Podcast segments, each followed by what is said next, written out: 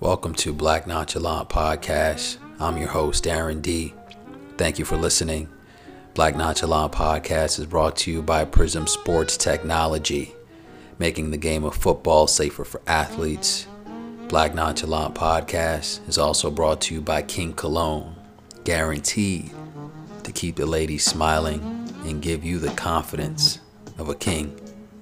Black Nonchalant, coming up next.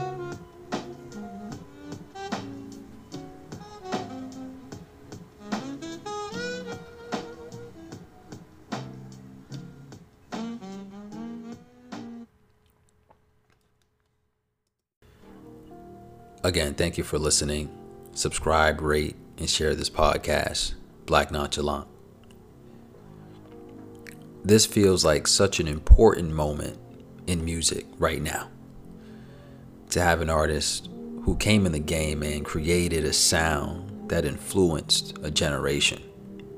The stage is his again, and on the stage, he performs the highly anticipated Man on the Moon 3 a series that's worshipped by the culture, finally, after a decade, gets the final installment of the trilogy.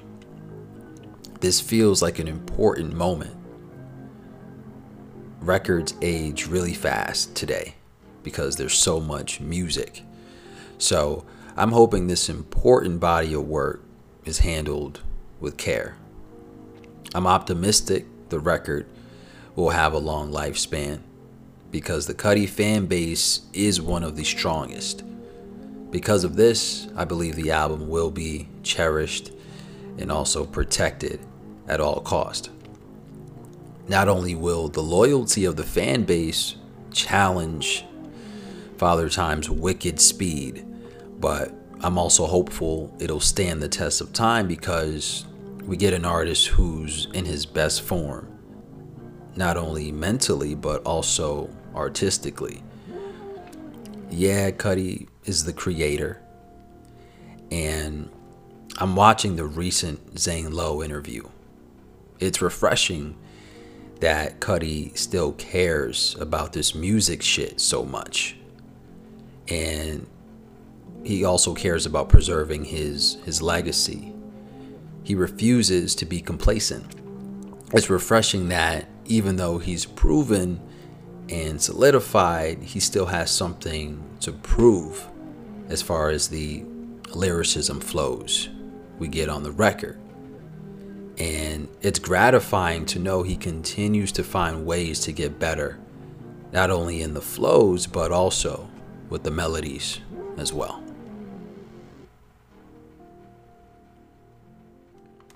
You know?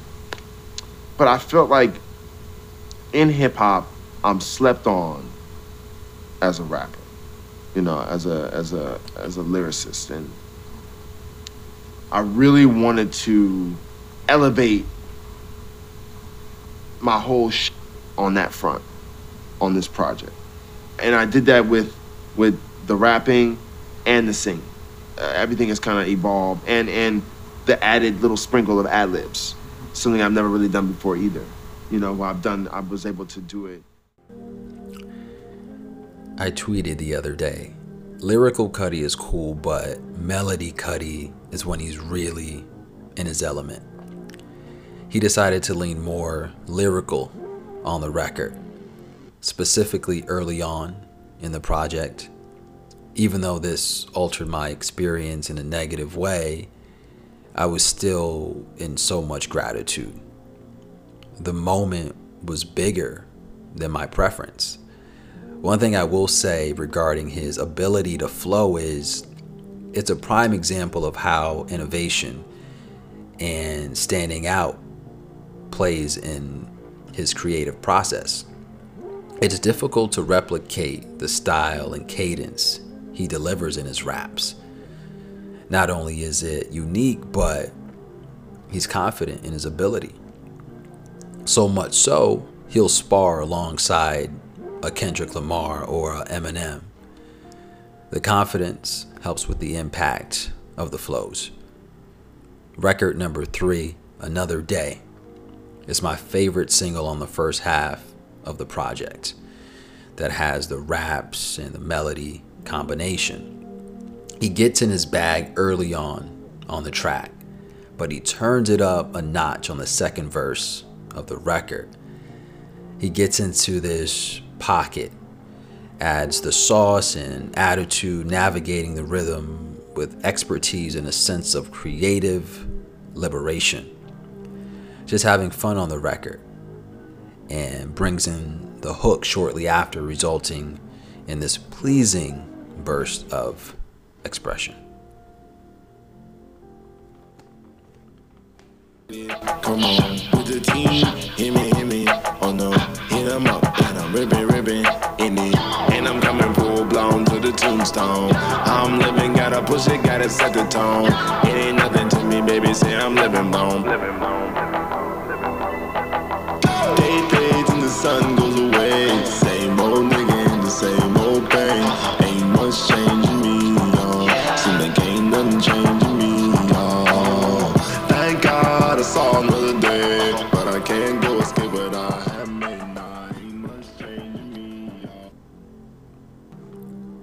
So many beautiful hooks like that on the album.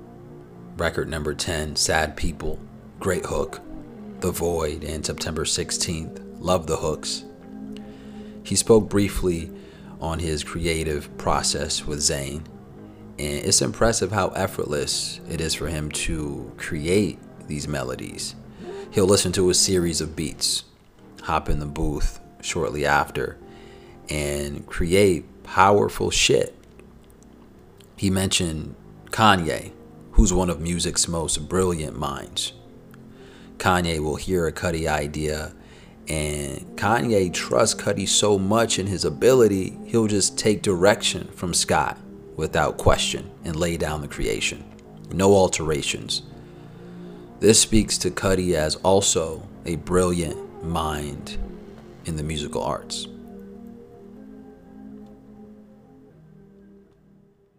The studio with them. They would be working on the beat, and I would just be not writing in my memos yet, but kind of just like thinking of flows and ideas for hooks in my mind as they're creating.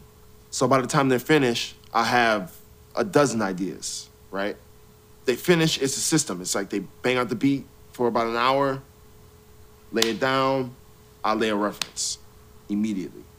Then I write that from there immediately. We finish the song in the night. Speed is important to you. Yeah, because like I did a session with Snoop Dogg years ago. He goes on to mention how he's improved as a writer. Less thinking, just more creation. Let the energy carry you.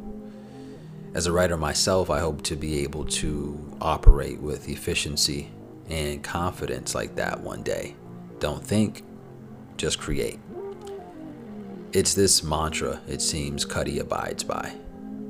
It's this improvement in his craft and disregard for insecurity that allows us to experience a record like Elsa's Baby Boy, record number 11. Doesn't sound like a record he wants on the billboard. Less thinking, more creating freely. Creating freely brings about the disregard for safety and structure as well. The ending of Elsa's Baby Boy is an example of this. It transitions from its core production that carried the record and it morphed into music that sounded like something they'd play if you enter the gates of heaven. Here it goes.